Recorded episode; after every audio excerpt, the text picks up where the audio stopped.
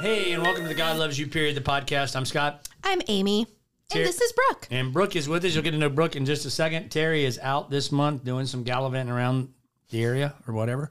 Uh, we're talking about food and faith. And so, if you could have one, what's your best meal ever? Your best meal ever. Ever. Ooh. Best meal ever, I would say, was my grandmother's uh, picadillo, which is a like seasoned meat dish with rice, beans, and maduros. And oh, it's so good. That just feels like home. That's the best one. That's making me feel like I should also talk about a dish that makes me feel like home. Um, my my stepdad, my pops, he made. Um, so Thanksgiving dinner is always good, right? But like, it's the leftovers that make Thanksgiving amazing. And uh, my my stepdad would always make a, a leftover soup, and so he'd basically take all the leftover green beans, all the turkey, all the everything, put it into a soup. Oh, don't make that face, Pastor Scott. I think it sounds good. No, it was so I'm just good. imagining, like, anyhow, keep going. Imagining what? Just keep going. okay, well, My worst food experience is here, but go ahead. well, this leftover soup was is definitely one of my favorite meals. Um, and and yeah, it definitely reminds me of home. Right.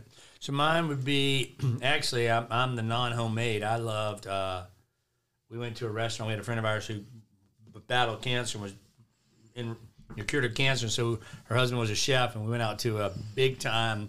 Primo's is the name of it. It's a major restaurant in Orlando. Oh, I think I've heard of that. I mean, it's like high end, five star, Michelin, all that thing, and we we tore it up. And Larry's like, well, you know, we were we were projected, you know, to spend lot several hundreds and hundreds of dollars on this meal to celebrate. And they had braised pork belly hmm. for an appetizer, and it was so good. I ordered it for dessert as well. and the best part was we got the bill, and the bill was like I think it was like seven hundred bucks. And the best my part gosh. was Larry's restaurant had called because he worked at the Hard Rock Cafe and or no, the Portofino Bay Hard Rock. He they called and and uh, just covered the bill for us. It was awesome. Wow. That's really nice. A free meal Free meal that was is phenomenal. is the best meal. And we'll talk about that later too. Back back to food insecurity. Instead of our fruit better in Guatemala? so good. So so are you saying I should just do away with our Food Brings Hope ministry and don't give people food and put up a grocery store that sells good veggies? No, We should put up a like a veggie stand. no, I think that. Um, yeah, I'm not. I'm not saying that at all. I think that we there are two different kinds of ministries, and both are needed. Um, the ministry of meeting people where they are, of feeding people that need food, is definitely needed. There's also a ministry of changing policy, of changing circumstances that is also needed. All right. We literally just asked that to one of the like candidates for define like in the United Methodist Church we asked to define the difference and the necessity of mercy ministries and justice ministries. So mercy ministries would be food pantries and providing shelter and needs and resources going downstream. Mm-hmm. But justice ministries would be going upstream and mm-hmm. asking the questions why is this happening in the first place? Why are people hungry in the first place? Why are people And just to clarify the downstream, upstream, what the issue would be, uh, uh, people are drowning. Mercy ministry is going downstream and pulling them out of the river. Justice ministry is going upstream and figuring out why they're falling in. Yeah. That's why she used upstream, downstream. Yeah, yeah, yeah. No, I think that what you guys are getting at is that um, justice and charity go hand in hand. You can't have one without the other if you just have. Real, I mean, honestly, the two words are kind of like they are so interrelated and dependent on one another that if you try to separate them, if you, you know, try to think of charity without justice, then you're going to have ministries that are not, that sure make a, a small difference in people's, you know, life for a day, but they don't actually change things for the long term. And same thing with justice. If you just try to do justice, can you imagine having a justice ministry without charity? Um, I mean, uh, it would just be a lot of, uh, trying to change systems, but not a lot of meeting people where they are, right? Um, so I think they they go hand in hand. both are needed For sure. For sure, especially in this county. I think of the the need, like the amazing things that organizations like um, Halifax Urban Ministries and Derbyshire Brings Place, Food Brings Hope, Second Harvest, all these things that are feeding people. Um, but as well, I think of like making how how do we change policies and how do we use our people power to uh, make those things a little more accessible to to people.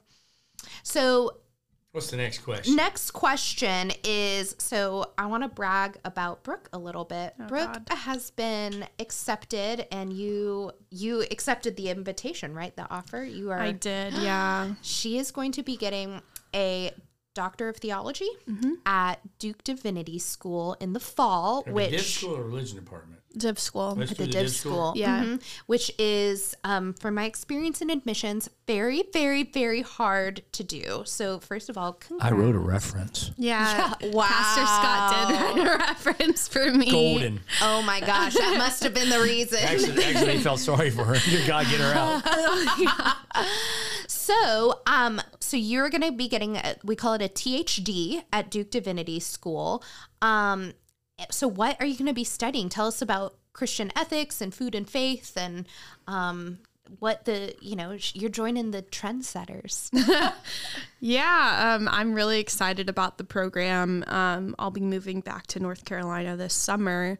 Um, I mean, who knows what I will write a dissertation on, but um, because that's going to be years down the road. But uh, I, I uh, basically I'm trying to study at the intersections of um, agriculture, so uh, definitely food, um, and then economics and, and Christian ethics. So I want to think about um, how the church and how we can live faithfully as Christians in the midst of a globalized economy and industrial agriculture. Um, so yeah, that's kind of what I'm that's what I'm studying. I'm excited to read your work one day. Um, okay, so that brings to our next question of what can faith community like let's get practical here. What can faith communities do better to join in efforts of being good stewards of the earth? What what can just an everyday church person like Scott do? Um, yeah, I, I like this question because a lot of times these conversations get so heady and then it's really easy to lose hope um, and to feel like there's nothing that we can do to actually change things. But the reality is that our small acts matter. Um, and so I think that um, churches can, one, start talking about it. Um, so uh, we're, we're not the best at talking about um, Well, can I interrupt you there? Yeah, like sure.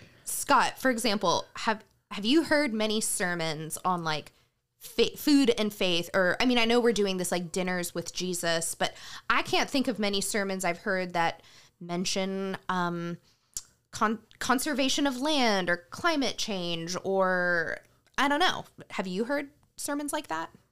I, I preached a whole series one time called "God Is Green." Well, there So, you go. yeah. Dude, Scott's way ahead of the game. Scott Right. is Yeah, that was game before it was a changer. trend, um, kind of thing. But yeah, but no, you don't hear a lot about it. I You yeah, know, I, I've probably heard one sermon. And- and, yeah, especially when you know we we think, and uh, you know one of the things Brooks should push a little bit is churches are too spiritual. Ooh. We're too much about getting our getting to Jesus, getting to heaven, getting our lives right with God, and not understanding that if we are creatures, if we are created by a creator, yes, we need to get our lives right with the creator, but we need to make sure there's a sense of oneness with all of creation. We don't talk about that very much in the church world. Yeah, I think um, I think that's exactly it. And part of getting right with God is recognizing that you are a creature, that God did create you as a God's creature. favorite. Okay. Oh my Um, I'm just gonna move past that comment. um, uh, so You yeah, were I born think the that- same day as a worm, Scott. Uh, there you go. Um, but but yeah, I think that um, that it's important in order to get right with God. You got to recognize, yeah, I'm a, I'm a creature and I'm dependent on the earth around me. And if the earth is suffering, um, then I too am going to suffer. Um, and and yeah. So, anyways, I think that something that churches can definitely do more is talk about it. Um, because I mean, how many times do we hear a sermon on shalom, but we don't talk about what shalom means in in creation? We don't talk about what shalom means on So earth. our producer Jason just handed me this, so I look brilliant now. I probably shouldn't have told you. that. I should have just said this. Oh my gosh. But it's from Jason. He found it on TikTok of all places. So you never know. Very reputable source. So I'm sure, yeah, it's true. it says Christians want God to solve the problem. Citizens of the kingdom have been given authority by God to solve the problem. Some stuff we don't have to pray about. We got a homeless problem. We don't have to pray about having God help us. We just do it. Just pray if God's asking you to be part of it. Don't pray, help us be able to. But, but God, is this for me to do? Mm. So, so it sounds like you know you're, you've dealt with God. This is for me to do to work with the sustainable agriculture, food, faith kind of stuff. That's your calling, right? Yeah, yeah. Um, I actually I really like that that saying. Um, the church that I grew up in used to ha- have a a saying that they would say to the congregation that in times when you feel like you're asking God, "Where are you?" God is often looking at you and saying, "Where are you?" Right, right. That's the first question God asks is, "Where are you?" Yeah, yeah. well, In, in the story of creation. I think of in regarding to this conversation about food and faith, I think about Jesus feeding the 5,000 and the disciples are freaking out like there's not enough. There's not like how are we going to feed all these thousands of people? And then he just says, "You give them something to eat." Like you do it. And mm-hmm. so I think when I start griping about like, "Oh, well the the government's not doing enough for this and then churches aren't you know they're not they don't care they're not doing i i can get so caught in my cynicism that i forget you give them something to eat, that, Amy. That, that ties into kind of what our Jason shared with us. I mean, one Mm-hmm. of one, since we've been talking about Duke and our Duke classes, uh, back in the day when I was at Duke, when you know Moses and I went through together, um, one of the things that threw me was uh, my professor in New Testament was talking about the feeding of the five thousand passage, and he talks about the miracle as Jesus tells him, "You you do it," but then Jesus blesses the food and gives it all out, and we have this image that he's just taking the food and just the basket just keeps refilling and refilling as this great miracle yes, maybe that's the way it happened.